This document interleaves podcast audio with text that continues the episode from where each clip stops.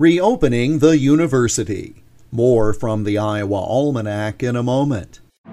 Experience the power of ideas and the spirit of leadership at the Hoover Presidential Foundation Celebration Banquet with featured guest Condoleezza Rice October 27th in Cedar Rapids.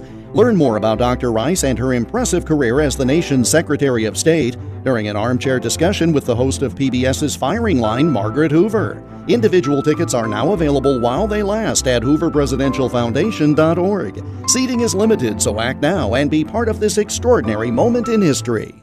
Many mark the birth date of the University of Iowa as February 25, 1847 the date when the first General Assembly passed a law establishing a state university in Iowa City, then the state's capital. But Iowa has had a unique history and more than one state constitution. Each time a new constitution was adopted, changes in state government structure came about, and those affected what we now call higher education. The original State University of Iowa suffered from being in the same city as the state's government, which tended to micromanage things. For a time, there were branches of the university in Fairfield and Dubuque, which were on an equal footing with the Iowa City campus with regard to funding. All the while, the State University of Iowa held classes, but the governing board of trustees was ineffective, and its members kept changing. Another new state constitution went into effect in the fall of 1857, the third and final one our state has had. The document specifically placed the state capital in Des Moines and the state university in Iowa City.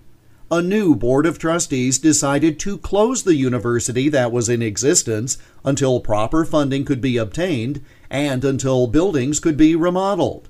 That included the old Capitol building which had only been vacated by the state government not long before.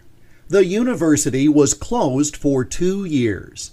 In the summer of 1860, a full faculty was appointed, and the university reopened that fall. It's remained open ever since. The first classes may have been held in prior years, but classes began for good at the State University of Iowa in Iowa City when it reopened on this date in 1860. And that's Iowa Almanac for September 19th. There's more online at iowaalmanac.com. Until tomorrow, I'm Jeff Stein.